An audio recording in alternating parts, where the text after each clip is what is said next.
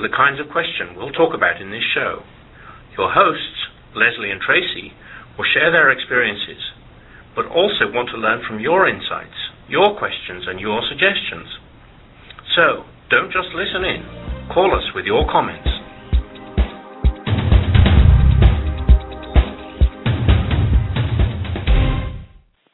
Hey, everybody. Welcome to Say Yes to Spirit, encouraging you to stay on your spiritual path. I like that. Hey, everybody. That's that's a very hip way to start the day. Sounds very hip. So why don't you tell our listeners about Say Yes to Spirit? See, now I'm going to be punished for making a point of the. It's a new way of starting. Uh, Lesley, uh, Lesley, I would be Lesley. You would be Tracy. Yes. Has a need Thank for God. uh, certain. okay then, as uh, a need for certain things, you know, w- rituals. I guess would be would we say that rituals are important to me? Routines, certain things happening a certain way at a certain that time. no, no, that's not what I was saying. rituals are nice.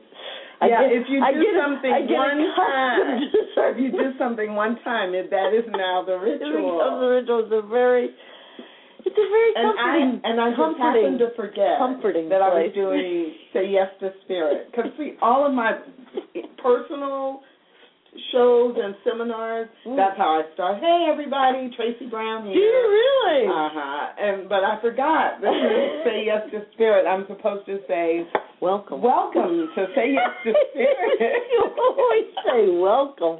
welcome. You're You listening to, say you yes to spirit. said that 150 times. See, so yeah, but what would- about the other seven it would, it would seem reasonable that I would point that out. Okay, let's start over.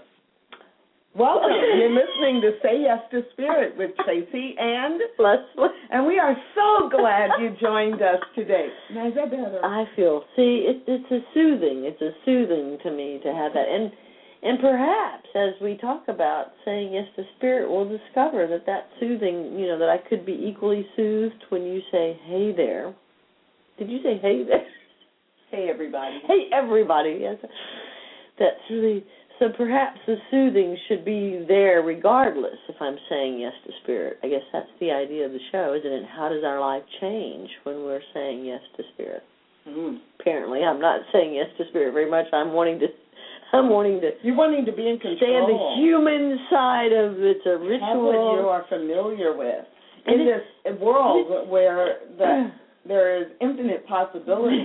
You know, we could have 157 shows and have 157 different ways of Oh, beginning the show. I would fall apart. But you know, isn't it nice to use the word ritual? It sounds so much nicer than even routine or perhaps that evil word you used of rigid. But I like the word ritual. It makes me sound start with the it makes letter. me sound more spiritual in my rigidity. Okay, so now that we've entertained the people who are used to listening to us and like, oh, this is so Tracy and Lesley, uh, we may have someone listening for the very first time, and so um, seriously, why don't you tell them a little bit about I wouldn't be the one you turn to for that. about uh, say yes to spirit and what we're talking about today. We started this show years and years ago trying to uh, encourage ourselves to look at all things through the question of how would I respond if I was saying yes to spirit. And understanding for me to understand that that question applies to whether or not I'm interacting with the guy at the 7-Eleven. Do you notice I always use 7-Eleven as my example? Some people might say Tom Thumb or or um, what's that big Costco or something. Do you think it's odd that I do all my shopping at 7-Eleven? Because that's all my examples. But anyway, so you know, whatever I'm doing, if I'm interacting with someone at Costco or I'm interacting with someone at church or someone at my workplace, or whether I'm just um, having my own day with the freedom to do whatever I want to do with my day, how does it change if I'm saying yes to spirit? So the idea that was the idea behind the show, and to remind ourselves and to remind other people about the conversation. I'm all into the conversation. I love those people that know me. I love conversation. I love talking about it. I love thinking about it. I love pondering it is my word. And I perhaps ponder way too much, but it's really I have no two-legged children, so I have lots of pondering time. But I think it's really important to get in those conversations with people all around us all the time to to try to help each other deepen into that question how would I be different? How would I do different? How would I feel different if I was saying yes to spirit? That's what I think this show is about, Tracy. And every week we have a theme. And yes. So our theme this week is sacred self. Mm. And um, also every week we have a ritual. and this is the ritual music. Yes, that makes you feel very soothed and cared for. About connecting the dots to last week's theme, which was salvation. And you know, these last two weeks have just been too easy because the idea for me, in terms of when we're talking about salvation, the idea of being saved from something but living in a state of salvation certainly connects very easily to a sacred self because at the core of all of us, I believe, is spirit, that oneness, that that it. And so the sacred self is salvation, one and the same. So we can just kind of pick a different topic because we talked about it last week, one and the same. Kidding. But anyway, I think it's the same. It's, it's just it's, it, it, at the core of who I am. There's that sacred self, core of who we all are and we're just some of us are more aware of our salvation state and less aware of our sacred self state.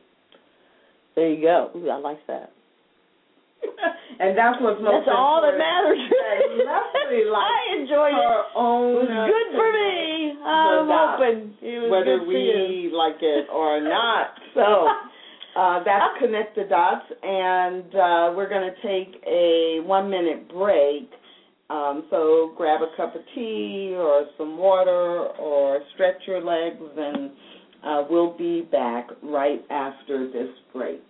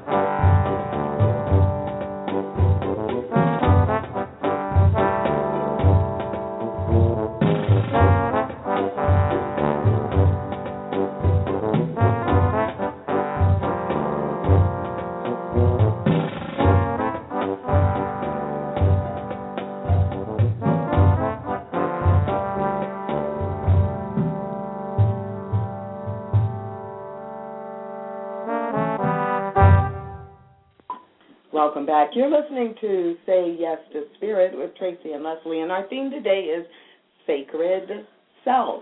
If you are online listening by, if you're listening on the computer, please know that you can dial in. If you have a comment or question, the number is area code three four seven eight five zero one five two three. If you are listening by phone and you want to ask a question or make a comment, please remember to dial the number one, which will have the effect of raising your hand, and we will know to uh, open your line. Otherwise, we'll just assume that you are listening by phone because you're mobile and not sitting at a computer. I like being mobile. Mobile's exciting. I love being mobile, and we've both done the phone, done the show by phone on more occasion than one, so that we could be mobile. Um, so, sacred self. Um, what does that mean to you? You already kind of started that conversation in the connected dots. Sacred self, sacred self, core self means to me. I think of core self. I think of the essence of self. I think of the truth of who I am which I believe to be literally God, literally the drop of the ocean, the, the same, the exact same components of the big God, the big ocean, is in me, within me, the drop, the sacred self. Um, uh, I was having a conversation with someone last week and talking about the the line that Jesus said, "Greater works than these ye shall do." Is that a close uh, close uh, Yes. rendition of that quote? And so the idea that over time we've you know created this this idea that Jesus was a one-time kind of thing, and that that was Jesus and only Jesus. And you know, I really believe that at the essence, Jesus was awakened to the truth of Himself, and that all of us have that same essence. And it's just a, a state of being more awakened, more aware, more in tune, more connected. And how often do I live from my sacred self, and how often do I live from my fearful self? How often do I live from my nervous self? How often do I live from myself that needs ritual? Which we're using the word ritual, and we're never saying that word ritual again. But you know, which self am I living from? Really is the question. You know that There's sounded so like many. a dare. I know, and see, so now you'll have to say it like oh, all day. Yeah, I mean, you oh, know, Oh, you in other you could have sentences. just left it alone. You'll use it in other sentences. The rigid wall of something. Yes. Go ahead. It was fine. it, I, it was fine. Now it's like I have to use Go that ahead. word. Go ahead. Go ahead. That was not an invitation. That was a dare. Yeah. Well, there you go. All in how we hear things, really. I think, right? So, um, Wayne Dyer has a book called Your Sacred Self. Oh wow, a whole book. we only have an hour. And the subtitle is Making the Decision to Be Free. Oh. Ooh. And I, it makes me think about this idea that if I am living from that place within me that knows what is sacred, Mhm. am I free? Mhm. And in some ways, it's like, oh yeah, that's a no-brainer. I'm free because anything that anybody else does to me Mhm. or around me doesn't change or shift me from that place of being, of knowing that I am a sacred being, and so I don't have to react. And I may have to respond in a way that creates some boundaries, or I may have to respond in a way that says, no, that's you know, that's not who I am, and I'm not going to join you in that Right. but that's not reacting. I'm not feeling defensive. I'm not feeling um, trapped. Mhm. Maybe feeling I have to go along with the Mhm. crowd. Mhm. Because if I'm really operating from my sacred self, I have a divine guidance Yes. that steers me in the right direction, that helps me make good choices, Yes. that is the answer of love to whatever the question is. Mhm. and it's like oh yeah if i if i believed i could live from that place there would be an element of complete freedom Yes. not that i had attained a goal but that i am free to be who i am in any situation And the and the I am would be the capital I am. Free Yes. to live from I am. you know, it's interesting. I heard a conversation between Oprah, my favorite person in human form, and Eckhart Tolle, who his voice just always makes me very nervous. But anyway, I like him. But anyway, so they were having a conversation, and they were talking about how Oprah said when she looks back over the body of this was after she had retired from her show over the body of the 25 years of her show that she'll look at some shows and she'll be like wow that was really good. And she'll be like surprised at how good the show was yet while she was doing it she didn't have any sense of it being anything you know that eh, that profound. And Eckhart said he'll read his books and he'll read excerpts of it and he'll be like, Wow, that was really smart. Or wise. Or that's really in tune, that's really right. And he's like, Oh wow, I wrote that. And and it, and it wasn't a state of ego, it was like but they were so much in the flow. yes. And I experience that when I do therapy and I am aware that I'll say things that I don't I don't I don't know. I don't have a basis for. I didn't learn in a book. I didn't study 30 years ago and remember it now. I had an experience in a group on uh, last week in the Dallas County Jail where I do some work with a woman who um had her parents were heroin addicts and the long and short of it is they told her one day we're going to the zoo and they put her 12 year old brother and her 8 year old self into a car took her to a park pulled her out and said we'll be back. We forgot something and drove off with her brother and left her there. And that was the end of her seeing her parents until 30 years later. She never saw them again. She was raised in a catholic home. And the essence of her feeling, the emotion of all that trickling out, and she had a very clear memory of sitting underneath this tree and playing with the grass and being excited about the zoo, and then how that shifted to anxiety of wondering where they were, and then panic and fear, and the night came.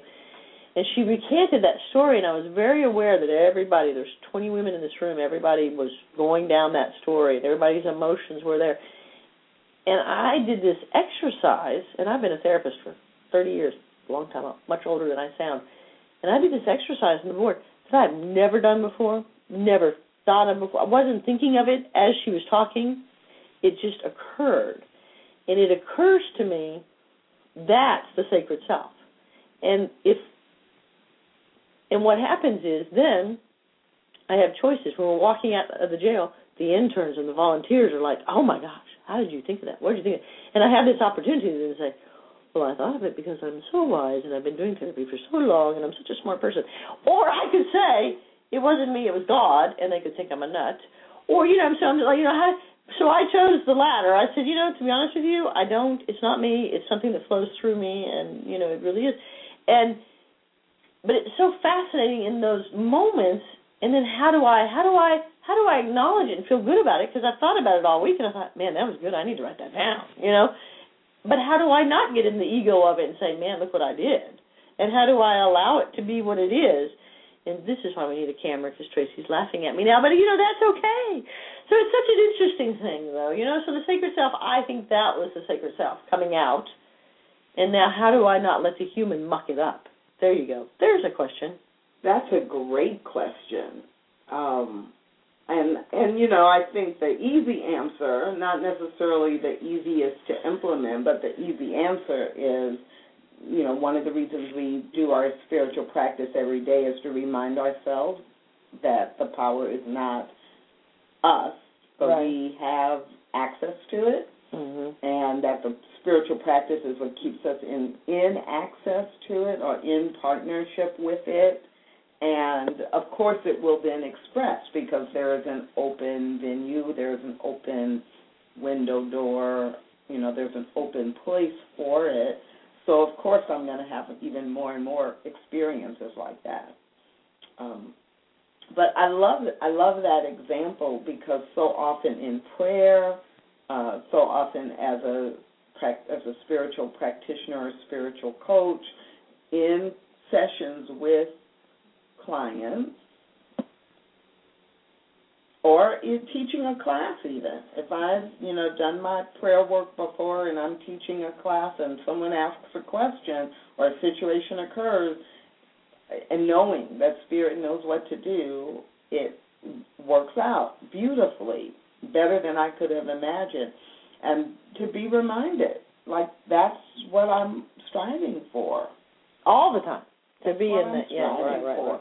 And so I, you know, then the human doesn't take over because, you know, my spiritual practice every day reminds me that I, it, I, the I am is me, and I am is operating through me as me, Mm-hmm. but it's the capital I am Mhm. that is doing it.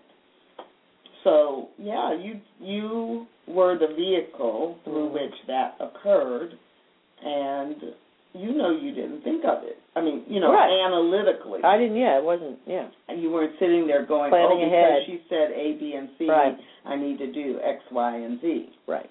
Um, and so, yeah, I don't. For me, at least, I don't. I don't know how the human voice could take ownership of that. Oh, mine can. Yeah. Look what I did. Yours can't. Mine can really easily. Mine immediately starts to try to take credit for it. And then when other people make comment on it, mine's like, "Oh yes, we did do that. Oh yes, we are very special. Oh yes, Well, if you can only hope to be as good as I am one day." Well, if it's if I didn't say any of that, but I'm just saying I had to. if it's expressing Pause. internally as we, it's like, well, who's the we? Me and God. Me and God, God Ah, and right. me. But if it's expressing internally as I did this hmm and I am so smart and I am Mhm. so good, uh, yeah, that's a different thing. You know that's interesting. And then having spoken to Eckhart Tolle earlier, I I was fascinated. You know, he had that overnight um transformation that I'm so jealous of. That's probably what keeps me from it. And I envy it and and bitter and resentful that he had it and I don't. But anyway, he had this overnight experience where he was just drastically depressed, very suicidal. And then he had this moment, and I heard him describe it in this conversation with Oprah that I had not really understood. He said he had this um sentence in his head, and your sentence made me think of it, where he used the word we.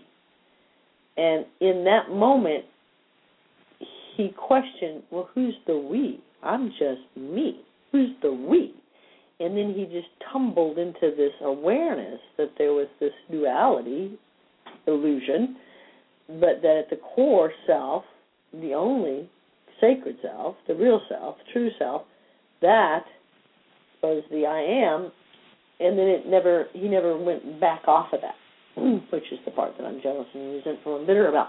But he, you know that that sense of we gives us a clue, even if we're not in awareness of it. There's always a sense of somehow we, and that does give us a clue that there's something else within us operating, co-creating. Yeah, and you know it's it's interesting because in New Thought, not New Age, but in New Thought, ancient wisdom, this idea, and you know, it's not unusual for people to say, you know, the I am is me, I am God, and people from a more traditional Christian or Judeo-Christian background hear that on the surface and think, well, that's blasphemous Blasphemy. because, you know, God is God and you are you.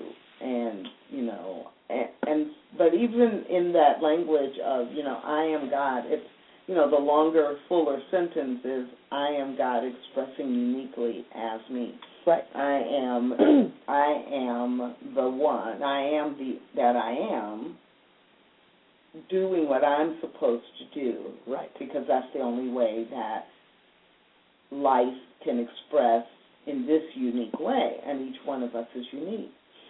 So in that sense, even though we you know, we believe there is no duality, there is no good or bad, there's only God and there's only God or good expressing my life is God expressing. So I, the human I, is in partnership with the spiritual I Mhm. to have what is a physical human experience. Right.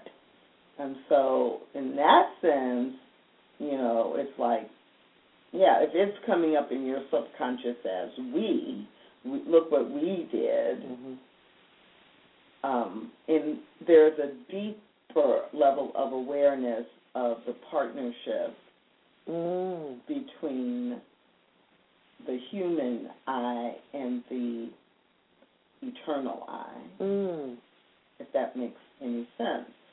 However, I do agree that from an if the ego is strong and powerful, Mhm. even with the we, it's it's it can be interpreted as yeah, God help me look good, but I'm the one who looks good. I'm the one Exactly did right. Go on you know. now.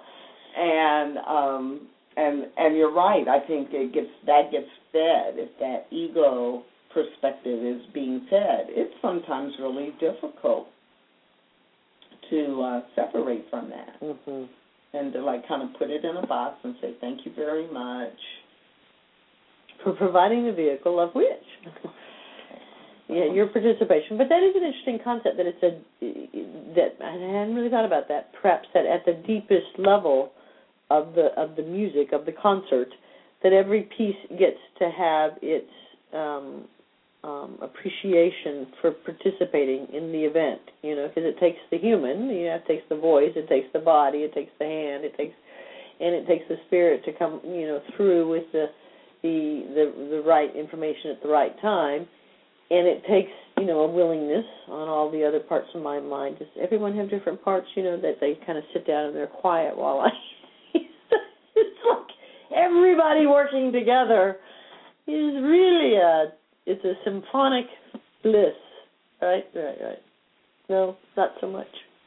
I'm sure there are listeners going, "That's me. That's right. I get that."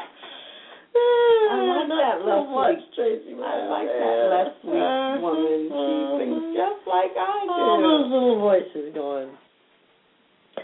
And the sacred self, going back to what you talked about being free, um, you know, I'm constantly reminded of the 12 step the 12 step wisdom is something that says something basically about um, I work so hard to change the outside, um, and nothing really ever changes. And when I start to work on the inside, everything changes, even if nothing changes on the outside. Yes.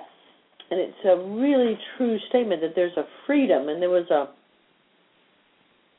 another conversation I had with someone earlier in the week. We were talking about the concept of you know having to be aware of you know the the, the sort of um, Earth Day response that we need to have. We need to be living a conscious life, and you know, be conscious of our choices and understand our, um, you know, the importance of staying in prayer about our government or staying in, you know, holding sacred space for good in the world and the oceans not to implode on themselves. And um, the idea of doing all of that and making that a priority and then kind of the concept of what if I just lived in this free state of I am the I am and things work out and regardless of how things look, it's all going to be fine and just kind of having this, you know, quote unquote Pollyannish kind of peace in the moment.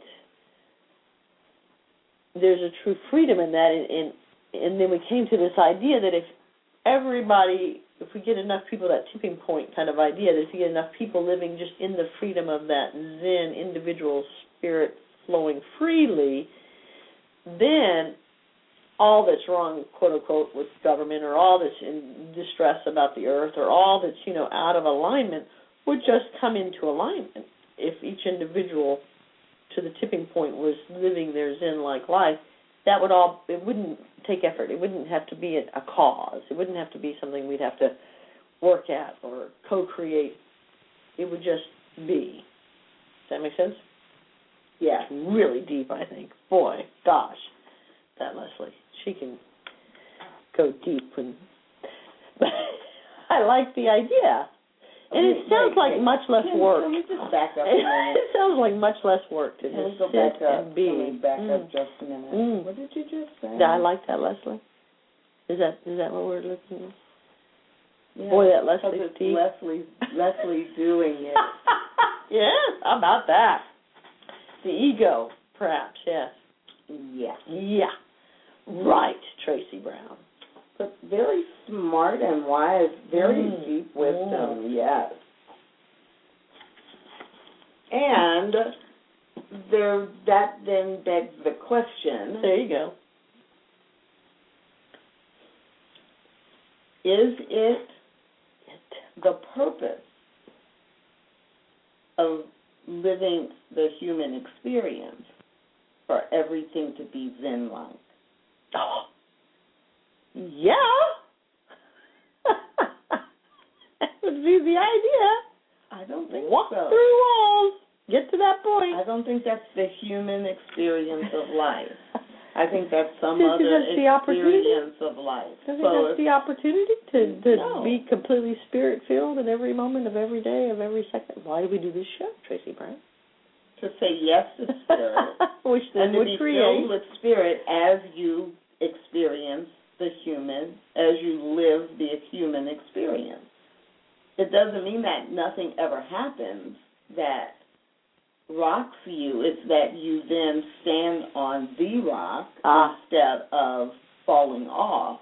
That you're able to face what are human experiences. Mm. So if life is eternal Mhm. and the human experience is just, you know, 80 years of that, 92. for 92 but ahead. for you, okay. Um, then, you know, number one, years is a human measure, metric of the passage of time. So true. And so, but let's say, let's let's imagine Yes. that this concept of years, Time is real. Let's just go there. Yes. just for the sake of Right. sake of this example, Mhm. and so, but but your life is eternal. Right. So, for 92 years, you are living. You're in this earth, this body, this earth suit, and you're living 92 years of your eternal experience as a human being experiencing human life. Right. Okay. So there may be nine, the next 92 years or the previous 92 years that you were living a completely different Absolutely true. That. experience. True that. But the human experience right. In this body. is, I don't believe, and it's just my opinion. This is not any expert. I don't believe that the human experience is meant to be with no hiccups or no challenges or no fears. You know, we have this whole range of emotions that are human emotions, and and we it's they're all good. They're all to be experienced. Well, you can't experience all of them if you're just sitting in a room or going through. You can't go through anyway. I don't believe that that's the human the purpose of the human experience. I think that the purpose of the human experience is to choose to experience it from a place that is so deeply grounded in spirit that you go through it and you still are grounded. So the human experience, what I'm hoping for, is an awakening experience that I become more and more and more and more awake, aware, so that as as the experience happens, I come back through this natural I am state. That the experience does not not happen. I'm not like floating in this empty room, going through walls, floating. I'm experiencing the car wreck or the bump toe or you know things are happening to my physical body but my my my response to that is out of an awakened state instead of and people again because you know I've come in and out of this for years. When you when I was an awakened people don't know quite what to do with that when you immediately go into oh this wreck is the coolest thing it's something something good's going to come of this. I don't know if i'm going to meet somebody i don't know if i'm going to do something i don't know if i'm going to make fifty bucks off the insurance you know something good's going to come out of this you know. If you flip right into that that's very odd in our human world. But to me to to be in that awakened state of you know whatever's happening is got to be. It's a it's a lesson it's a learning it's a thing it's a it's all working for my good. It's this huge stream of everything around me. All the cells are on my side. The cards are stacked in my favor, kind of thing. It's a very different response to the human experience. You know, I was recently teaching a class, and we were having that this a similar conversation, and of course, someone in the class naturally, this could be this could have been predicted, um, brought up, um, you know, but everything's not good. And it's like that's in theory, and that's but everything's not good. People get cancer, and people's cars are totaled, Right. and people have um, you know, she gave like five examples just Oh. right off the top of Cancer's always the first, though, isn't it? Cancer somehow. always. And somehow this cancer. was, of course, you know, and the same thing comes up anytime there are things, you know, happening in the world. You know, we could go back to 9/11, or, you know, we could talk about any big event that happens that's related to terrorism or natural disaster, and and so we had this great conversation about the difference between being grounded in the spiritual truth yes. looking for the good claiming that their good must come from this. Right. That that's one thing, and and how do you do that but not do spiritual bypass? Not so go there and and deny the experience and the outcome of the experience. So, for example, when I had the car wreck, Yes. the accident, and totaled my and my car was totaled. You know, it was an interesting challenge to keep my eyes and heart open for the good that was coming out of that Right. and at the same time not deny or ignore the fact that my body hurt, that I was going to miss my car, how much I actually loved my car. You did love that car. How that was a you know pretty car. And how much I was it, it was the car was so much a part of me and my identity Yes. and you know in ways I didn't even know Yes. until I had to face the reality that I wasn't going to have that car anymore. Mm-hmm. So there's a part I that's think, a good thing. Okay, go and so that there's that part of if I had a car accident, my car hydroplaned and went into a retainer wall. So if I immediately am saying, I don't know how, but this is like the best thing that's happened to me this week or this month, and not also seeing and acknowledging that, wow, because of the accident or as a result of the accident, my back hurts and I need to take action on that. I, I think it's a both and. I think so often we do a spiritual bypass. We say, oh, there must be good, and so we refuse. It's like we have, we're grasping, we have this tension around, there must be good, without acknowledging what's challenging about it. That's not so much to label that bad what happens for most people is they look at what the challenges are and they get so caught up in that they can't see the good. The human experience is, you know, and then all their conversation is about the back pain and the car and the folks who fixed my brakes last week must have screwed it up and that's why my car hydroplaned because, you know, blah, blah, blah, and I'm going to sue them. And, you know, I could have been there easily you know, and oh, I better go find a doctor. I'm going to get all the money I can from the insurance company, and you know. But the reality was, you know, I really didn't feel pain or disorientation. I never or unconsciousness at the accident site. I couldn't, I couldn't, I couldn't find a reason to go to the hospital. You know, except if I wanted to create a paper trail for the insurance company so I could maybe get some money later. Now I did go to the doctor later, but I didn't need to go to the hospital that night. So for me that's the the challenge finding standing firmly in, with faith in that place that there is good that must come of this. There's some good in this. And at the same time not being in denial about what's hard or what's scary or what doesn't feel good or what pain my physical body might be in. And you, for me, it's just such a gamut. I like that word gamut. Isn't that a good word? It's a great it's word. It's a good word. See, I'm just so full of self affirmations today.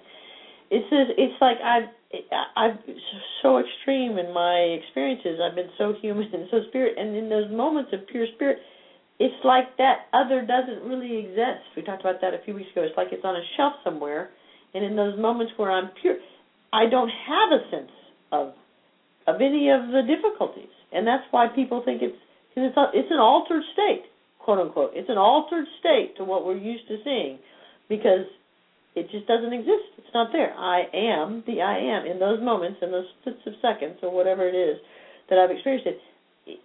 It is wholly there. I have been wholly there, and then there's everything in between to the extent of, you know, I am I am suicidal, life's not worth living, this will never end. You know, I have gone to all in between. So so it's interesting to see how and I guess this is what I'm most grateful for is the observer eye or the the ability that I have most of the time to see the the the the um the choices, see the choices. And it was interesting. At the end of the day, we came down for this woman who's now 35, who started um, shooting heroin when she was 15 in the Catholic school. Back to the little girl in the jail. We came down to because she had this whole list of all these really deep-seated emotions. Of, course, she interpreted it that she had done something wrong, and they took the brother and they didn't take her and she had all these feelings that she'd never dealt with and never been in therapy, never gone through any kind of grief counseling. The children's home didn't provide any kind of safe space for her to talk about her experience. So here she is at 35, and she had been incarcerated for six months. So her body had, for the first time, really fully detoxed from the heroin, pretty much after four or five months. So she, for the first time, she was at choice and we walked away from that experience of talking with her, having her say for the first time, I can see all this human feeling work that I will need to go through to get on the other side of this trauma, or I can just use heroin the rest of my life. And heroin's been pretty good for 15 years. You know, it's the first time she's ever been in jail. She's pretty much held a job. I mean, you know, they're functioning heroin addict. So but she had this light bulb moment of, I now get to have a choice. And everything changes when we know we have a choice. Yes. And and that I guess is the thing that I'm most grateful for in my life is I do know I have a choice.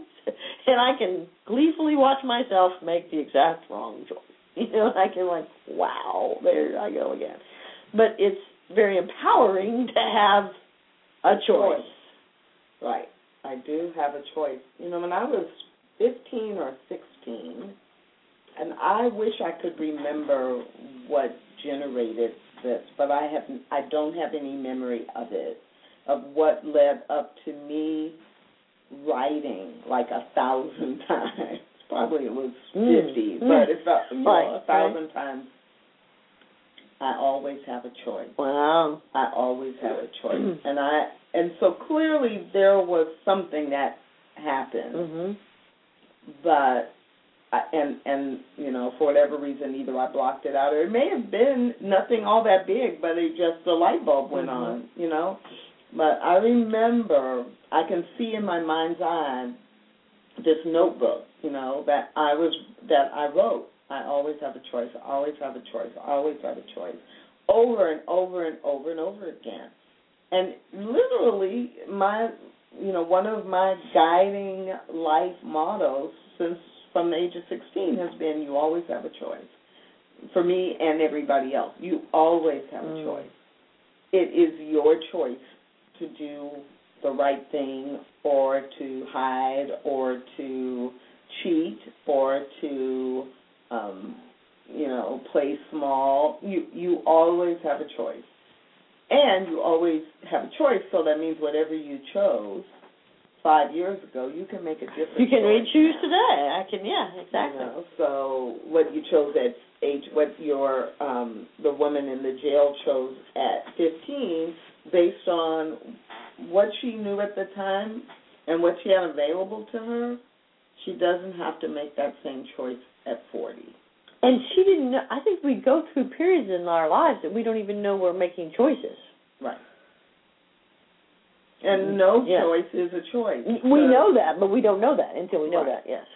Yes. And Right. so, you know, the universe provides for us based on what we most deeply believe and um and so if we if we're not programming a new choice, the default Yes. is whatever the old choice has been for the longest or the choice that we have the most emotion about, Right. positive or negative. Right. So if I'm afraid of something and that's what's in that's that has a strong emotion for me, I'm probably going to attract that Mhm. because I'm not focusing I was going to say equal, but equal plus. I'm not focusing attention on what I want to experience or how the qualities I want to express in my life. And in in in in that time that we don't have a choice, having conversations brings that choice alive. That's why I think it's so important to have conversations with people about deeper things. You know, it's deeper than like deeper. who won on the reality show, or, or what happened on the reality show, or who won on American American Idol. or Uh, although the voice, don't start me on the voice. I do like the voice, but anyway. Yeah, you know, and I I think Yes. I think people can watch all of those Yes, it's a balance. in for entertainment. hmm But when that's all, when you, that's your life, Right. It's like yeah, you're not having the kind of conversations that lead you to your sacred self or lead you to expressing your sacred self. Yes. And you know, strangely enough, if we all had the opportunity, we would not usually use this word with jail, but jail is an opportunity to have 24 hour period after 24 hour period after 24 hour period where you really are at complete choice in what you do with that 24 hour period. You don't have to do anything. You don't have to prepare a meal. You don't have to get a child to school. You don't have to go to work. You don't have to. And so I'm constantly reminding the women observe what you do with your, you know, 16 hours that you're awake. What are you doing? You know, the TV is constantly on in the jail. There's closed captions, so they never get to listen to it, sadly. That's strange. But anyway, so the TV is always on to something, so that's a choice. They can do each other's hair, which they love to do, which that's a choice. They can play cards. They do have cards, so that's a choice. And then they have, in our pod, they have their AA books, their Bibles, their spiritual books, their homework from the classes, their anger management worksheet. And so they have that choice. And then they have the choice, they always have safe people, we call them buddies, safe people, everybody has an identified peer that is their person that they can connect with and share stories with and be, you know, in reflection and conversation with. So those are kind of the choices that they have. Exercise. Not much that. The the officers won't let them exercise. If they go on their bunk and they try to do anything, it's seen as a possible, you know, trying to incite a riot. We have structured exercise on our pod where we actually do yoga once a week with them. Fabulous in the Dallas County Jail. Can you imagine yoga? And we have exercise once a week in a structured class setting, but they can't just start doing jumping jacks. God forbid what might happen.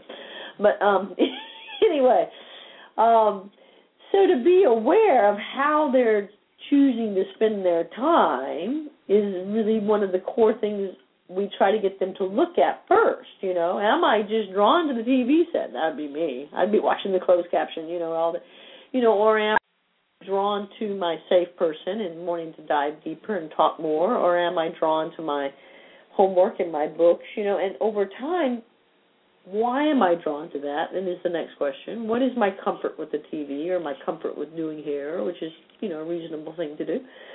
And then what happens when I'm trying to move more towards reading my NA book? What do I feel when I start moving into some of these more positive choices? And I'm very aware in just my personal life right now making some positive choices. That's very uncomfortable. You know, how strange is that? How sad is that? And how should we just feel a moment of sadness?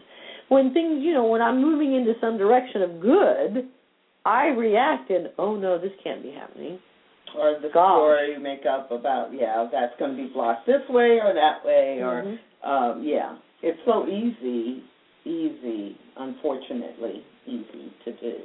But the awareness, and then the awareness is so important, and helping the women see the awareness and then push through that. Okay, well, it's uncomfortable because it's new, and it's different, and you don't believe you deserve it. All these things, but keep doing it. Keep doing it. The Right. repetitive nature of it makes it more familiar. You understand the world doesn't fall apart if things go well for me.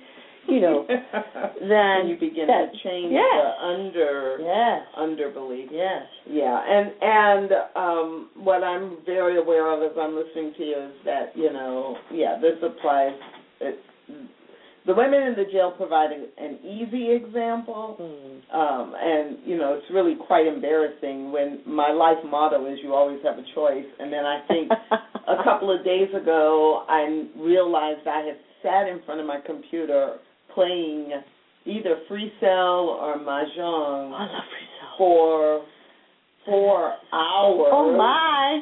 When I had, you know, and I have a long list of things to to be working on, and it was like, oh, but just one more game. Oh, but just one more game. Oh, I love it. oh, and oh, uh, wow, that was forty five minutes ago. Uh, well, now I'm on a roll. Let's see if I can get this score.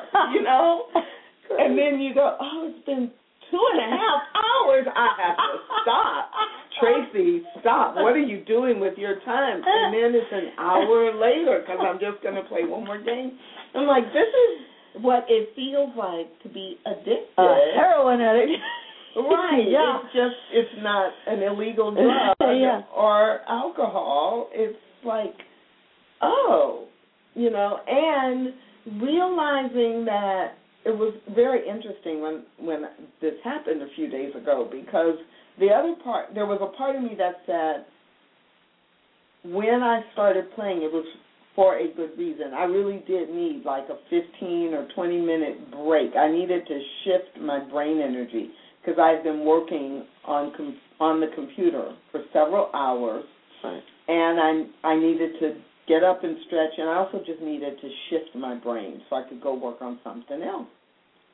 So, if I were in control of myself, I would have done that, played a game on the computer for 15 minutes, 20 minutes, maybe even 30, and then you know, Return switch, back to and your- then yeah. switch to or yeah, go go back to the project I was working on, or switch to something that was productive that needed to be done.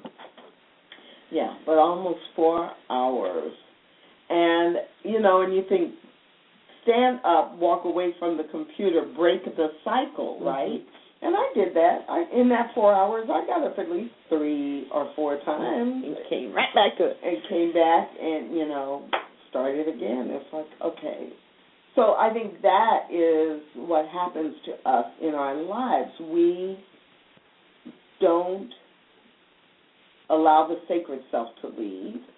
We are caught up in the human experience, but this whole idea of choosing, choosing freedom, choosing love, choosing balance, Right. choosing harmony, choosing what will ultimately bring me peace. And at the same time, you know, living through the human experience of life. So we're all in jail. It's just some of us, so true. you know, we're all in jail. Just some of us are in a building that has jail on it, and maybe bars, or if there are no bars, we can't get out of our own choice. Oh, so we're true. assigned an Mm, area, um, but we create our own jail. Oh, so true. So true. And, you know, the same idea. I could spend this week, you know, looking at the choices I make. Do I hit the snooze alarm one more time? Or do I choose to get up and go and sit and meditate? Do I, you know, choose to, you know, take that one extra bite and eat that one more thing that I really don't need to eat? Or do I choose to walk away and take a walk around the block? You know, and to become aware of my choices you know that's the old thing. Awareness is the first step to any change. Unless i'm aware uh I saw a woman this morning who has this sort of real high level of ocd going on in her mind but she'd never spoken of it before. So she wouldn't allow herself to be fully aware of it until we speak it and really um, you know acknowledge it. We're just it's operating us. But now she's aware of it. Now she has some choices. So that awareness spending just a week in kind of fact finding of how am I living my life could be very curious. If I want to change it. Be curious. Or, you know, it could be devastating. It could be oh, frightening. I know. I know. But let's choose to be curious. and and I like to help other people do that. I've noticed, you know, I'll help other people be aware of themselves. That's so, you know, I It's think that's my gift. I think that's my gift is to my sister. I've helped her for years try to be aware of her language. I think that's really, you know, important that I'm helpful in that way. Do you think she finds that helpful? Not so much. And it's essentially, um, yeah, when you're being helped, you, meaning any you, any of us, when, you, you know, we're being helpful to other people and we're not looking in the mirror. That's a lot easier, exactly right. To look at her than to look much at easier to see whatever it is unfolding, expressing in someone else's life. And even if I know it's expressing in my life, that does not mean I'm giving you permission to bring it to my attention. Speak it to me. Yeah, uh, you know, am I ready to make the changes in my life that reveal more and more of my sacred self?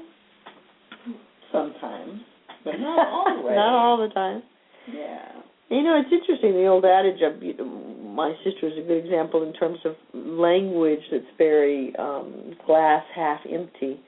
And I notice that my irritation with that comes and goes. And again, the 12 step wisdom talks about, you know, whatever I see in someone else is going on with me if I'm irritated by it. If I just have a casual awareness of it, oh gosh, there she goes again, then that's a casual awareness. That's fine.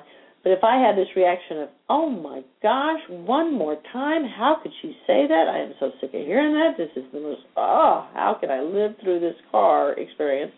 That reaction has something to do with me. And that's just a true truth. And for me to look at and watching over the years how I've reacted to my sister saying glass half empty, you know, is an indicator of my own personal program hmm Whatever's going on in my life right, Right. now. Right. Um, and my sense of being full or not full. If in that particular example. and I'm no good to anyone really ultimately because I like to think I'm good to everyone, but I'm really no good to uh, you know bringing that to her attention in a way that's useful can only come from a space when I'm not in my own stuff, and it, and I've noticed when I've spoken of that with her, it does change from you know obviously from when I'm speaking from a point of irritation or just shut up you know, from a point of, gosh, you know, when I talk negatively or when I'm feeling that way, you know, to be able to kind of gently ease into something different. And then, then it's just an offering. Right. Um, when I do um, diversity work with corporations and uh, leaders, one of the things that we that I often find myself sharing is, you know, people don't know what to say. Someone has told a joke and it's like borderline, or it's really inappropriate in the workplace. And it's not, you know, they didn't use any profanity, and maybe even they didn't even use a racial slur, or an ethnic slur, but it was still inappropriate, right? And so people don't know what to say. They, Right. in their mind, they go, "Ooh, that crossed the line," or "Ooh, they, I wish they hadn't said that," but they don't know what to say. So I have a, a, a four-step process that helps people figure out where they can come from and Mm. what they can say. But one of the dividing lines is, you know, really just ask your quest, ask yourself, is what they said illegal, Ah, or is it just insensitive? And a lot of times it's just insensitive, and they may be talking from that place of they just don't even know that that's Right. insensitive.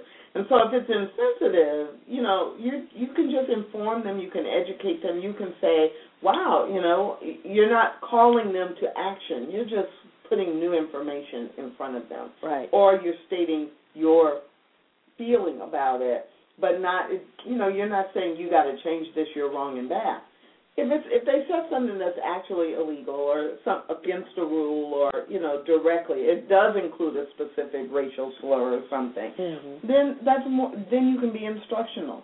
And i what you know you can say Oh. that is you know we're we don't do that in this organization. And what happens is most of the time we want to come from instructional telling people what to do when 95% of the time we should just be giving them information do with it what you want That's interesting to stop and ask that question. yeah Oh, nice, Tracy Brown. So, our time is just about up for your sacred self. Any quick closing comments about your sacred self and at this week? I'm going to be aware of my choice to get up, not hit that snooze button, and meditate. That's going to be my tapping into my choice. Well, that's a good choice. You, Tracy Brown. I affirm that choice. Do you have a choice you're going to make? Um, no, not really. I'm going to journal though. I'm going to Oh, journal the next couple of days Nice. about my sacred self and what is that and how is it showing up. oh, I like and that. where where I am I love that. holding and where am I holding back? Mhm. So I'm going to use my sacred self as my journaling uh, prompt this week. Oh, I love that. And that's all the time we have. So uh, please, thanks for joining us, and please join us again. You can always check the uh, website to see what our topic. is.